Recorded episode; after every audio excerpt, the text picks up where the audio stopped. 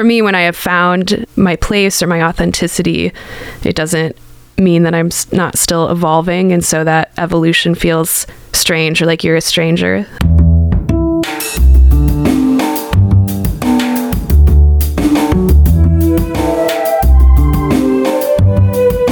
This is Champaign is Also a Band podcast. One songwriter, one song. I'm Sven, your host for a journey into the music of Champaign-Urbana. Recorded in the Blue Box studio with a songwriter from the Champaign-Urbana music scene, past or present. Champaign is Also a Band podcast is a member of the Champaign Showers Podcast Network.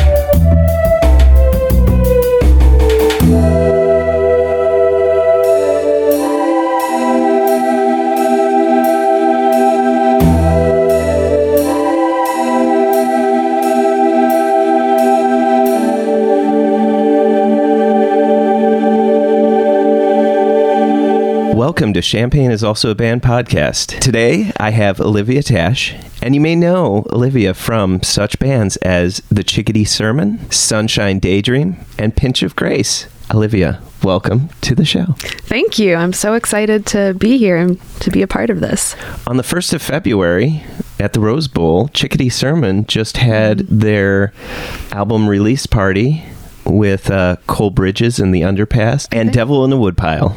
And that was a great show. How did that feel? Was it good? Oh my gosh, it was so much fun. It's just so crazy that we have an album. We've been working on it for so long. So to be able to play our original music and have it there to sell is just, I don't know, a dream come true. Unreal.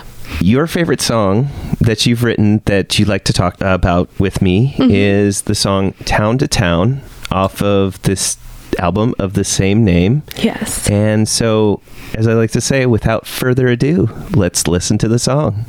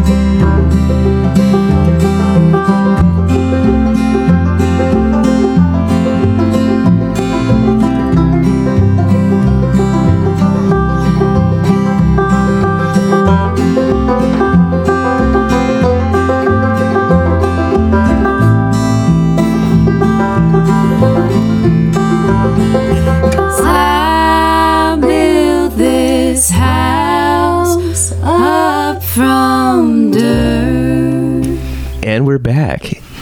As always, my first and favorite question to ask is, what came first, the lyrics or the music?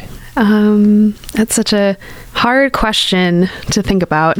But I want to say, with this song, Town to Town, I can remember sitting at my kitchen table with my guitar. So the song music rhythm of the song came first, but I played and kind of wrote the lyrics there at the same time. So I would say the music came first and then the lyrics were shortly thereafter. Is your general writing pattern, you play the guitar and you kind of hum a tune, or is guitar your favorite way to write music? I come up or I write a little something on the guitar that makes me feel an emotion, and then I attach that emotion to a situation, or it reminds me of a situation or a scenario, and then that's kind of those two things work together to kind of put lyrics to that music. One of the things that kind of pops out first, well, because it's first in the song, is you do an intro with the instruments, as one does, and then there's that really wonderful kind of vocal duet between you and Jennifer. That humming part was kind of a Charlie Harris moment, because when I'm playing, I'm very much a singer and songwriter, and I wouldn't call myself like an instrumentalist, but it was helping me to hum along to the intro so I could stay in rhythm. And then Charlie said, it would be so cool if you and Jen, what if you hummed to start the song? So that's how that part came to be. In that section, it's just me and Jen humming.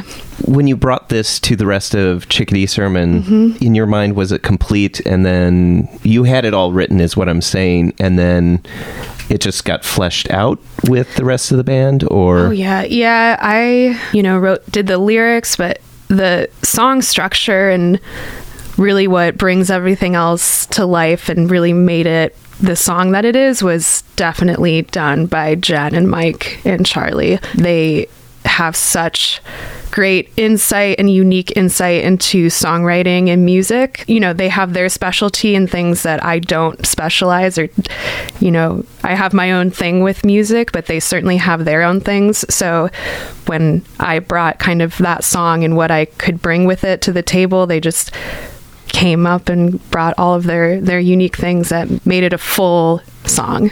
I'm kind of curious. I feel like I may be diverging a little bit. I'm curious, what was it about this song that made it the title track of the album? When Jen and I talked about a song that would maybe encapsulate the direction of each of the songs, this one seemed like the most appropriate. We write a lot about traveling and moving, and we both grew up in small towns and then moved to Decatur, and then we moved from Decatur to Champaign. So that town to town resonates, I think, with both of us. Sounds like you've known Jen quite a while. Yes. Okay. Yes. When you're fleshing that out, making this into kind of the song that we know today, how do you bring it to the band? Do you play the song for them? Do you distribute a recording, or is it just you play and then everybody just kind of jumps in as... Yeah. I that's kind of how I imagined it, is very kind of the bluegrass style. Would you say, you'd say your bluegrass style? I would think we call ourselves folk. Comfort folk, because our songs are all of them are pretty chill, but I don't think it's actually a real genre. But so we say that we're folk and bluegrass too, which I think our songs fall into. I'd say when we're doing songwriting, when Jen brings a song or Mike brings a song or I bring a song, it's just kind of pretty organic. Each of us will play what we have with the intention of everybody kind of coming together to make it into a full song. Actually, we're all kind of different. When I have a song, I'll just play it, and then we pick up on it and just kind of workshop it. If Mike has a song, he'll print out the lyrics and make sure everybody has chords, which is really nice. I'd say, though, it's very organic for our songwriting. I'm just curious, and this will demonstrate to a certain extent my... maybe my lack of understanding of bluegrass in general, but is it typical to not have a chorus in? Because this the way that it's laid out, mm-hmm. at least in terms of your lyric structure, is basically four verses. Mm-hmm. But I'd like to almost think that the fourth line in each one is kind of the chorus. Do you usually have your song structure be that way, where it's a just the verses without the chorus, or do you actually feel like that last line is kind of a chorus in itself? Yeah, I think that I have like no pre-thought intention when I go into writing it, and just it's like whatever I feel and whatever kind of comes out happens in that moment. But if I'm thinking about my songs as a whole, I do think that I usually don't have a chorus, and it has some type of repetition or maybe some like emphasis that would take the place of a chorus, but is not necessarily a traditional chorus or bridge. Like repeating lines, I do that a lot, or repeating a verse. Like if I have a verse, like the very end of the song, maybe I'll repeat the first verse instead, and that could be a chorus. In this song too, and in others, the instrumental I think plays a role maybe in taking in a chorus. It's like a verse, and then that same kind of instrumental part happens. So in a certain sense, like there's the vocal verses, but then there's also the instrumental verses. And mm-hmm. How long have you been playing bluegrass style or folk? What is it? Casual folk? Did you say comfort folk? Comfort folk. Sorry, I hadn't heard that phrase before. Yeah, so. I started playing guitar a few, maybe 5-ish years ago. I mean, I've been singing and playing that style of music for a while. When I was in high school, I was in like a punk rock metal band, and then in college I was in a jam band, and then after that, that's kind of when I started to transition into folk music. So in college maybe, and then I didn't really play guitar though in college. It was after college that I picked up the guitar, and I was like, oh, I want to learn how to play, and then that led into Chickadee Sermon and being able to play more. Is there a particular story that relates to what inspired the words on this song? My goal with writing is to take moments that I feel, but I think they're universal feelings or situations that a lot of people go through, and I try to write my lyrics in a way that can be a way to connect people, or maybe someone could see a situation that they've been in before in that moment. To me, this song is having a relationship with someone, but having distance between you, but having a history. I don't know. I guess I could interpret it two different ways, where it's like you're still with this person, but it's a long distance relationship, and everything in your lives is still interconnected because of all the relationship, everything that you built together, but also kind of the things that you shared together. But it also seems like it's the story of you're no longer together, but the things that are part of your life or the things that you have built together are still there, that reminds you of the loss, so to speak. You know what I mean? Like the things that you built are the things that remind you of the loss, and there's still these little fractions of, or broken pieces that are still kind of lingering in both of your lives. So it's just two of my interpretations. For me, I think each verse has a different moment in my life. When I moved here to Champaign, I was with Mike, but he lived in a different city, so I was by myself. And I was in my career for the first time, and I was trying to play music for the first time in a brand new city. So that's really where I tie that, like, I built this house up from dirt. The things maybe that I wanted in my career and my music, like I was building up and having to be somewhat self-reliant in that. So that's where that first verse, and maybe ties back into the last verse too, kind of reflecting on moments when you feel like you've created something, or you're here, you're present, but there's still moments feeling like a stranger. Or to me, I think those moments in my life stick out when you are having to be more self-reliant, or just be trying something and being alone, feeling like you're a stranger in a new place. I don't think that I'm alone in that feeling. I think part of the intention is like, I want to write something where if someone's listening to that song and they are feeling that way, that they're not alone in that feeling, that other people feel that way and it's normal and we can connect and be together in those feelings. When you mention your career, do you mean your music career or? No, yeah, my teaching. So I'm a high school teacher. Ah, okay. Mm-hmm. So I just, graduated and moved here to start my teaching career. So it wasn't the music that drew you in, it was your day-to-day job, so to speak, yeah. Right? Okay. Yeah, and then I discovered how just great this community is for music and discovered so many great bands and musicians, and it's probably a big reason of staying here because Mike and I love the music scene, all of the different bands and people that we've met. Yeah, so how did the Chickadee Sermon come together?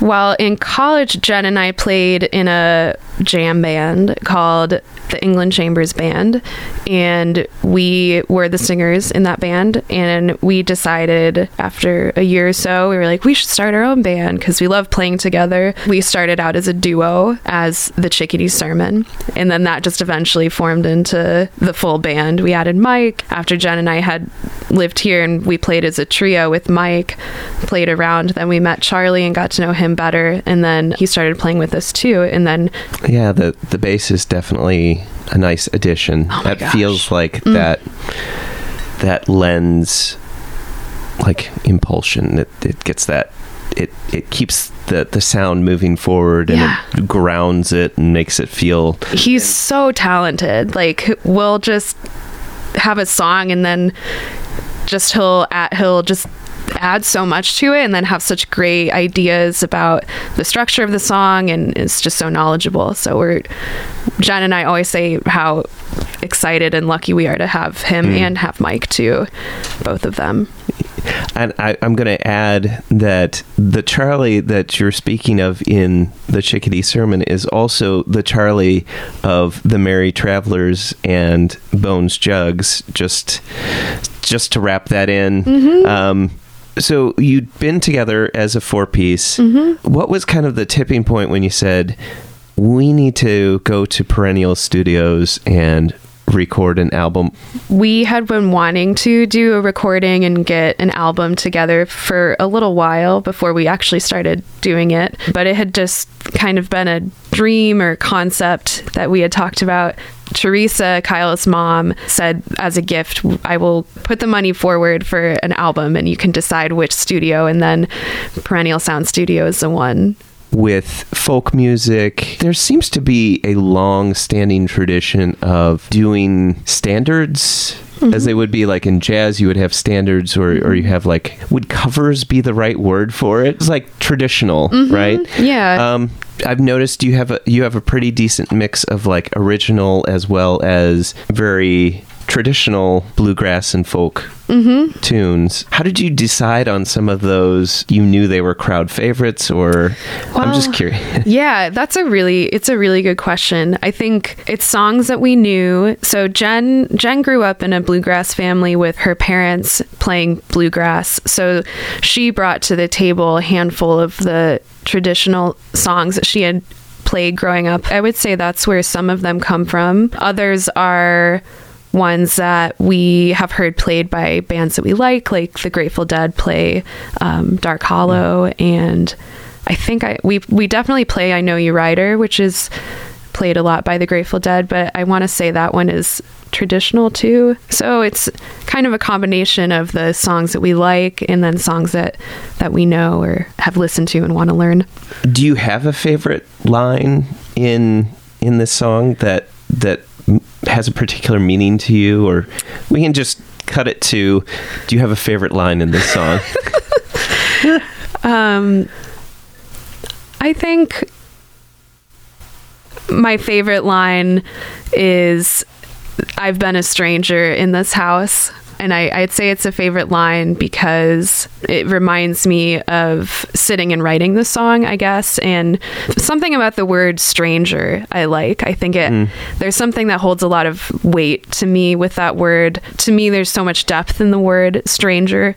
You're a stranger in a new land. There's something kind of action-oriented about it too. You're a stranger, but it's not always going to be. It's not like a static word. It won't always be that. You'll move away from that word and become something different, most likely. So I think that's probably why that line sticks out to me.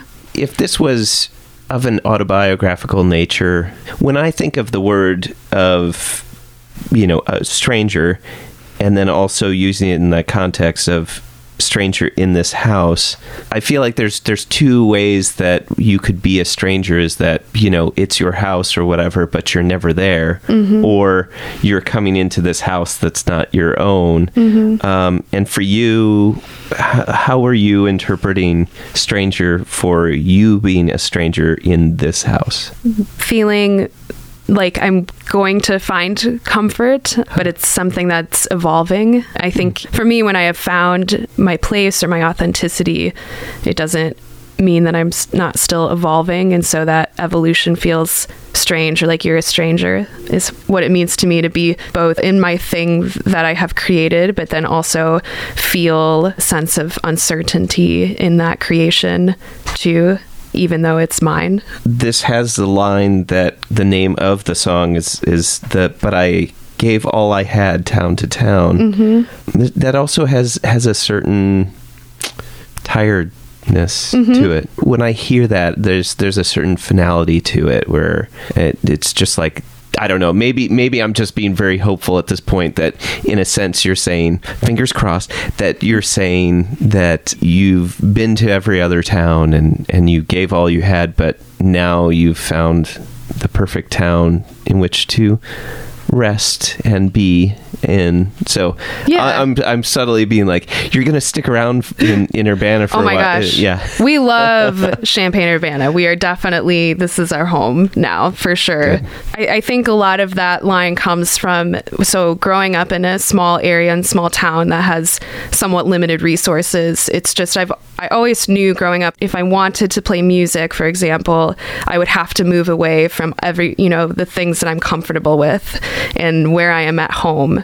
And I think being young, I always knew that at some point, if I'm going to want to play music, if I'm going to want to have some of these things, then I'm going to have to be away from my parents and away from my childhood home and away from this town that is all that I've ever known and grown up in. I think part of that, I gave all I had. It's like, I gave all I had because I felt like I have to, because if I don't, then I will not have maybe these opportunities or resources that I know that I want and that I have found now in Champaign-Urbana. And I can't speak for Jen, but I think that she would have a similar experience to that too.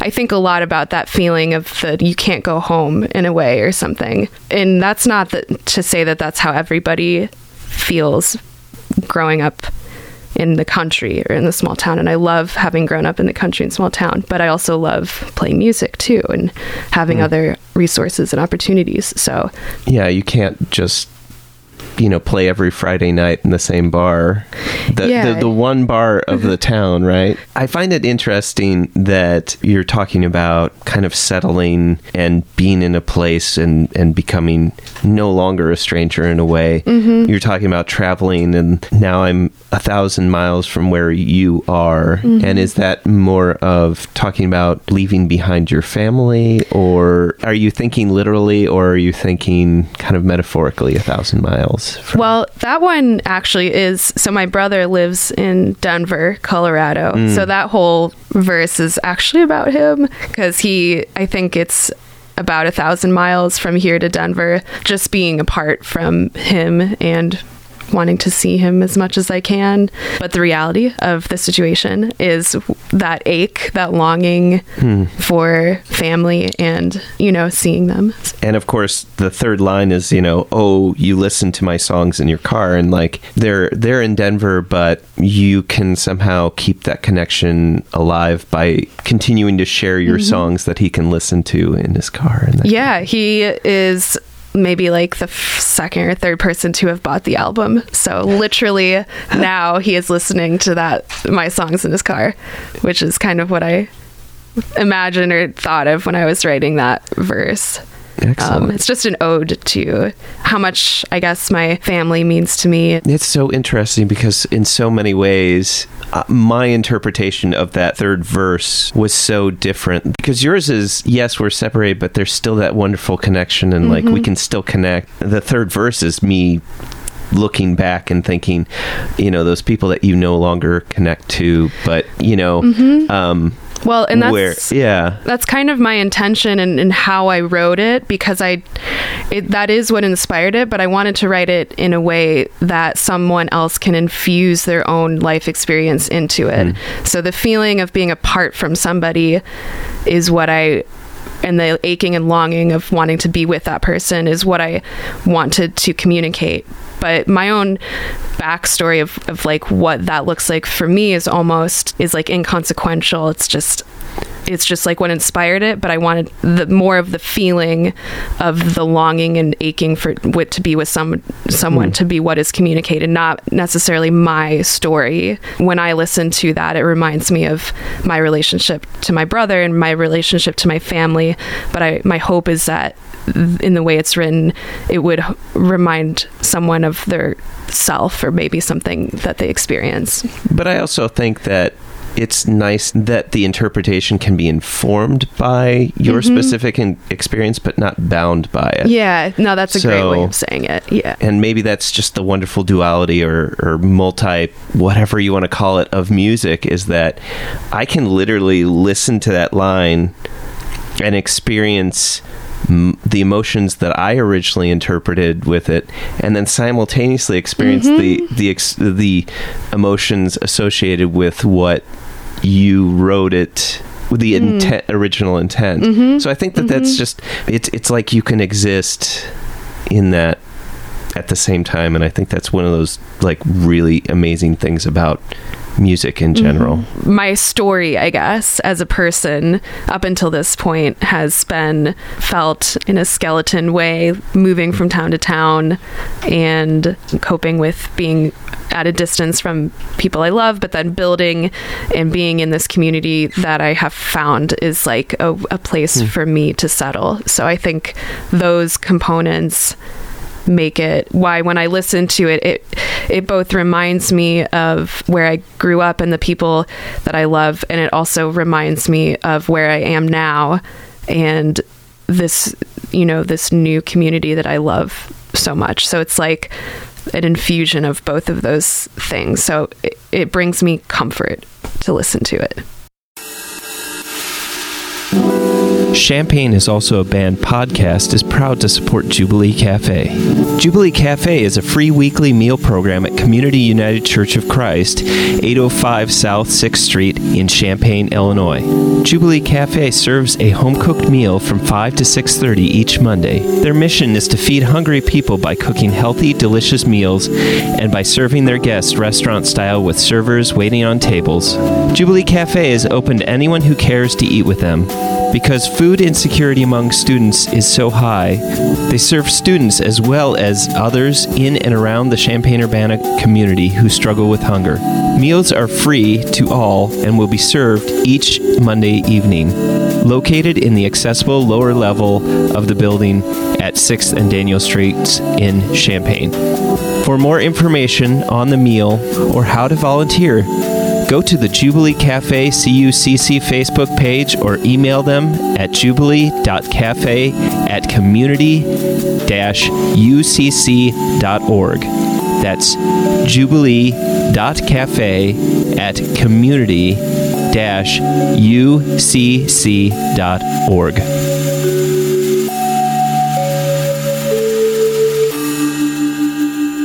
Welcome back. So, Olivia, what is your favorite Champaign-Urbana venue? There are literally so many to choose from, but my favorite has to be Rose Bowl. Such a great venue for music and such a thoughtful venue for music. And I think especially being a folk musician and being in a folk band, it lends itself for that aesthetic too. Ever since the new owners have taken over, Charlie being one of them. Yeah. Gosh, is this a shout out to Charlie episode? I don't know. There has been a renewed energy in putting together shows that kind of showcase the variety of the Champaign-Urbana music scene. Mm-hmm. And I can't say that before the new owners took over, I was a regular patron of the Rose Bowl, but it's so much more welcoming and more comforting to go there and see a show. And it just feels like there's a lot more variety of people even attending mm-hmm. shows there. Do you have a particular favorite show that you've done? Not just maybe, mm-hmm. it doesn't have to be the Chickadee Sermon. It can be any of your other bands. What has been your favorite venue for playing as either, you know, the Chickadee Sermon, Sunshine Daydream, or Pinch of Grace? I still feel I've really loved, I think, Rose Bowl for Chickadee Sermon has been great. And we also play there with Sunshine Daydream, too, which is really, really special and really nice. Some of my favorite shows that I've done with Sunshine Daydream outside of the Iron Post in that back parking lot area, turn that into a little outdoor show, which has been really fun to do. And we've done it for, I think, the past couple years. Iron Post is another venue I really love and love to go to. Yeah, they do a really good job of also having a variety of different musical styles and also being a very welcoming, but definitely the Iron Post is more of an intimate gathering because mm-hmm. it's of a smaller venue. How did you get involved with Girls Rock Champaign-Urbana? Actually, I met you for the first time when I went to interview mm-hmm. everyone for the Girls Rock Champaign-Urbana bonus episode. I got involved in 2016, and that I saw a Facebook post that was expressing a need for Girls Rock. Like, could we make something like this happen in Champaign-Urbana? If so, you know, try to kind of set up a meeting. And so that's how initially I got involved with the concept or the idea. There's a nationwide, international, I guess, Girls Rock camps throughout the United States and in other countries as well. So being involved in opening and starting a chapter and what that would look like for Champaign-Urbana. So I went to the first meeting and then we just started kind of building and thinking about what we could have that look like here. And it's been so much fun. So you were involved with the very first mm-hmm. camp in 2018. Mm-hmm. Yeah, we had it at the IMC and had a great group of kids come and form bands. And it was just amazing to see how much they grew from Monday to playing on Saturday in a way that I just I wouldn't thought or been prepared for. Kids are great. I love working with kids. They're so authentic and inspirational. Wouldn't you once again kind of get that sense of how transformative music really is? Yeah. How much it really is a part of who we are as human beings.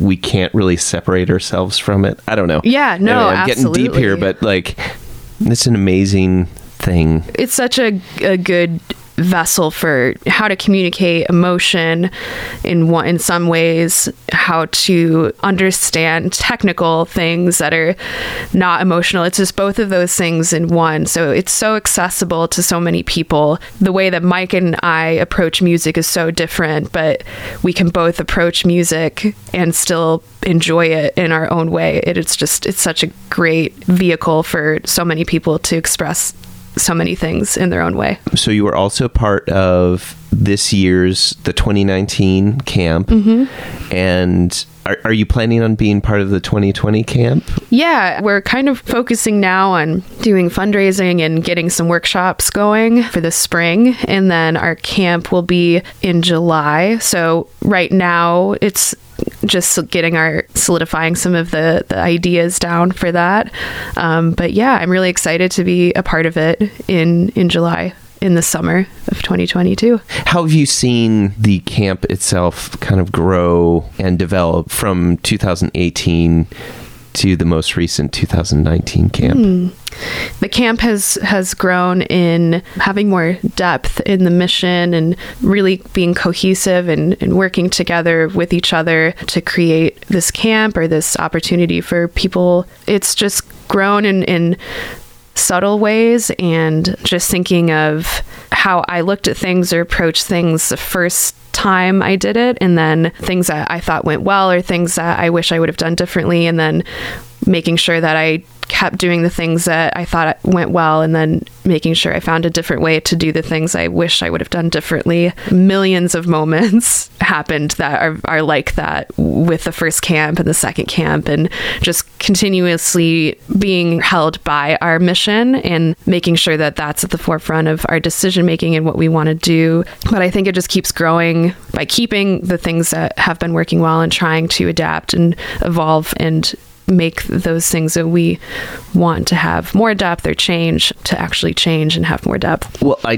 definitely feel like, at least from observing like things that were posted from one year to the next and watching how that had evolved, but you could definitely tell that there was maybe a little bit more, I don't know if organization, but I mean, like you were a little bit more focused, and you knew you'd already had the growing pains of that first, just that first try, or, you know, since it's that first time, you don't know how it's all going to be.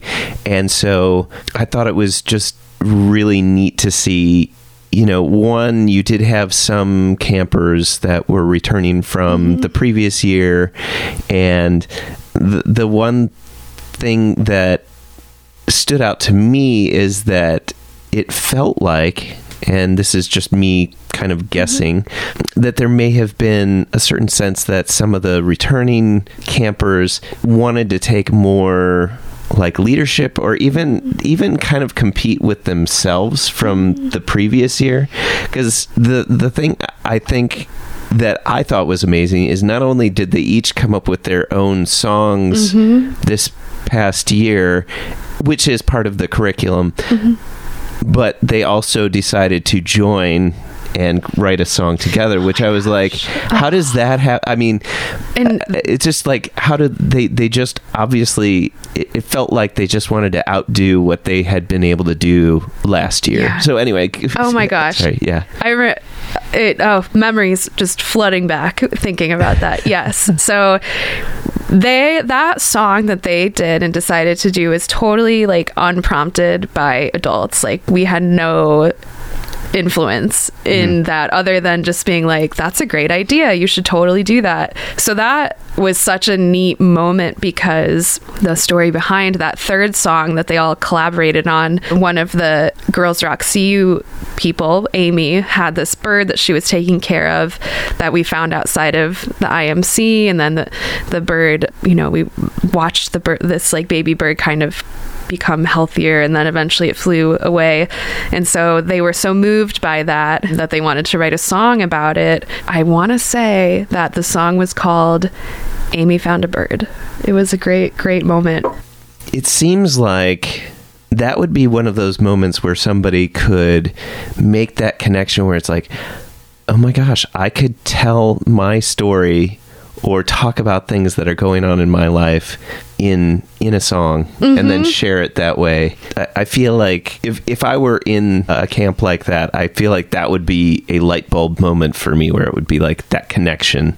And then you could share that moment with other people in writing that song. So yes. Yeah. I don't know. There's so many things that I really love about the Girls Rock CU. Not only does it take place at IMC, which is a great organization, space, it's put on and run by and facilitated by some of Champaign-Urbana's like best musicians, and you know, I mean, like I'm crying.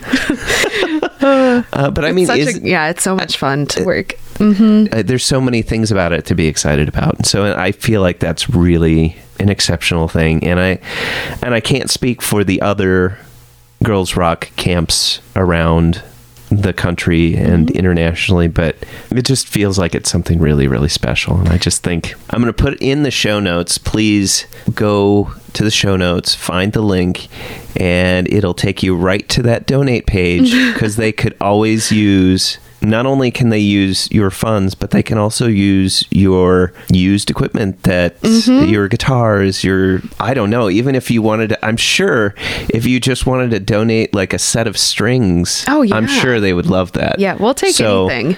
Yes, but leave your llama at home. Yeah. So, I mean, we won't take anything. So please think about, if you're going to donate, just check out the Girls Rock CU and, contribute, because it's a worthy cause and it is shaping young minds and giving people a voice that may not have a voice. Be on the lookout for our upcoming fundraising events and workshops, and then our camp. We'll announce it sometime in the spring for summer 2020. And I'll definitely, on Facebook and other medias, we'll try to announce when those kind of things happen too. So keep an eye out for it.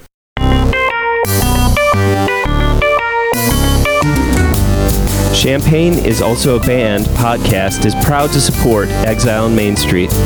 Exile on Main Street, located in the old train station building at 100 North Chestnut Street in downtown Champaign, has been helping to build record collections since 2004. Carrying a wide array of new and used LPs, CDs, and video games. Exile on Main Street has something for just about any music enthusiast and old-school gaming devotee. Exile also hosts regular free live music shows on its stage, so be sure to check out their Facebook, Instagram, and Twitter pages for the up-to-date details on the next upcoming event. Open 7 days a week, they can be reached by phone at 217-398-MAIN. That's 217-398-6246. Olivia, what is your favorite non-musical thing? My favorite non-musical? I have a lot of... Okay, things. Bring them on. Something I've been really focused on recently is yoga this past year. So that's something I've done for a while, but just kind of on and off. And this past year, I've just been incorporating it and focusing on it more. So that's definitely one I do or think about often. Do you have a particular studio that you like to do yoga at? Or? Yeah, I go to Amara.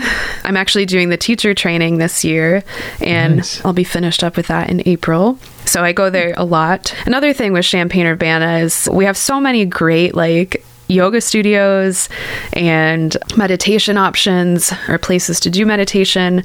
So I love Amara. I also love the Living Yoga Center and Hatha Yoga, and the eco community outside of Urbana has yoga and meditation sometimes too, which is really cool. So it's like so much variety. We're so lucky to have that. Or I always feel like I'm lucky. It sounded like you were going to name another thing that's your favorite. Well, I do. I love animals, and I love my cat. Her name's Coconut. You can't just lead with Coconut and then... So how old is Coconut? Okay, she is 7 years old. She is all white and fluffy. All she wants is love and to be around people and to sleep and play with her toys. And she's just so cute. I love her. She's 7, and I got her from Jen's husband's parents. So the same person who kind of influenced and helped us get the album jump started is also the same person who we got our cat from. She's our cat sitter too, so she watches her if we ever have to leave. Jen and my lives we're all connected very deeply. How did you get into yoga? When I was in high school, I went to a studio called Austin Parker Naturals. When I was in high school, I did competitive dance, so it was a kind of nice balance for me to have that be something that I do, but also yoga helped me, find a way to be calm. And I enjoyed doing like physical activity, but I think I was really drawn to that and the meditation part of it too. Competitive dance. So what style of dance, or did you do it all, or? It was in a category called the production category. So it did a bunch of different genres and styles melded into one routine. It's called production style. Yeah. So we made backdrops and had costumes and did like different styles. And there's a theme or something that would kind of thread it together, like a production. Was there a narrative to it, or was it just like... There was somewhat of a storyline. It was more, there was some theme that we would go off of. That's kind of where the production aspect came from. And then we would, certain parts of the dance and choreography would incorporate that theme too, and definitely like the costumes and stuff like that. Yeah. Did you have a particular style of dance that you really liked doing? Well, I liked like modern. Yeah, I'd say like modern was one that was always really fun and a little more interpretive than some of the other genres. I think with modern dance, it's a little bit more fluid, or there's not as much specific traditional structure to it as there would be in another genre. Yeah, the expressiveness of it I enjoyed, and the competition of it was super fun too, because I don't know if I've had that feeling of like the competition like ever replicated since then. Just that like heart pounding like feeling of about to go and do this like 3-minute routine that with your friends and stuff, and you're trying to like make sure that you're remembering everything and doing everything. And you teach high school. I do teach high school. So, I love working with high school kids. They are the best, honestly. They're the best. It's just such a privilege to be a part of and be a witness to their life in that time period. It's like the unformed piece of clay is finally starting to take shape a little bit, or I just start to see where kind of in some ways like how they're forming into adults, and it's just to be able to help and guide them through the growth of what that's like is such a privilege to me, and I feel like it's such a special thing as an adult to be able to like witness a group of people like discovering who they are. Olivia, thank you so much for coming on the show and talking about your song Town to Town and the Chickadee Sermon and the release of the album Town to Town. Mm-hmm. I'm not being redundant here.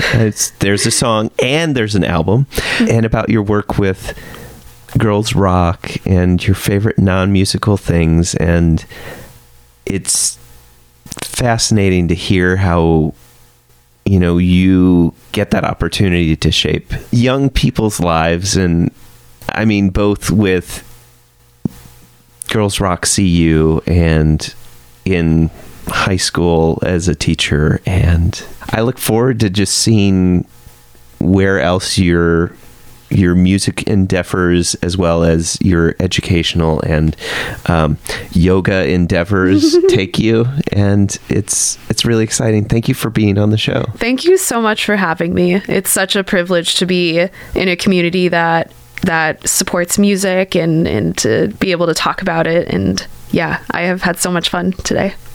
Excellent. Thank you so much.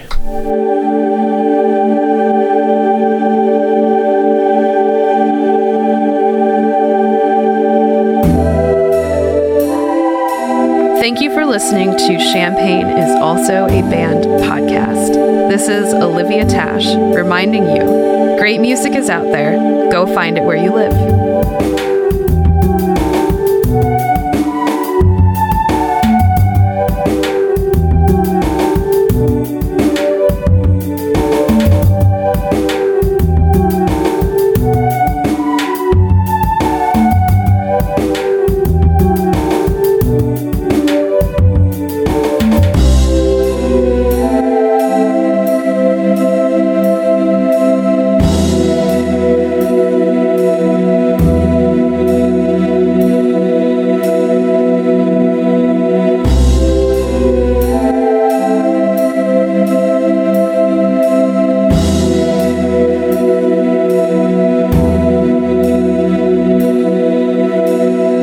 I don't know how media works. You almost have an NPR voice. It's so good. Luha Studio, South Peter, on the inside.